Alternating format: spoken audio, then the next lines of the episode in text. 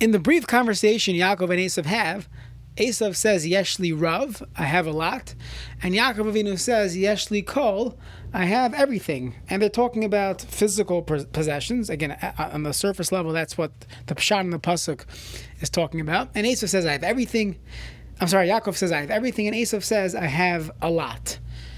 And in life, there's a perspective one has when he looks at physical possessions, when he looks at Olam Hazeh, you could view it as I have everything I need versus I have a lot and there's more. There's always more to, to get.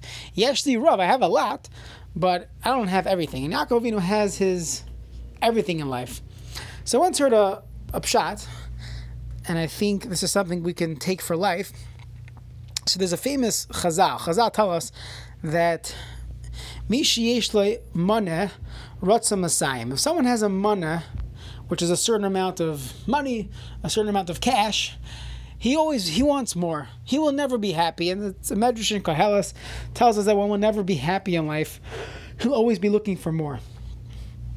So one could ask, then how can anyone ever achieve happiness?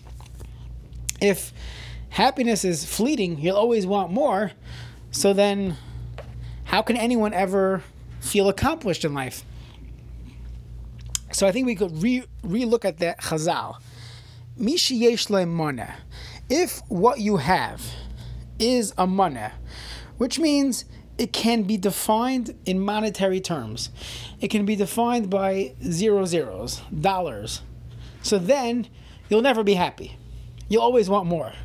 But if what you have, if when you look, when you look at your own life, and if someone asks you, what do you have? If you have something that's more valuable than that, friendships, family, purpose, religion, something more than just a monetary number, a dollar, so then you could be happy.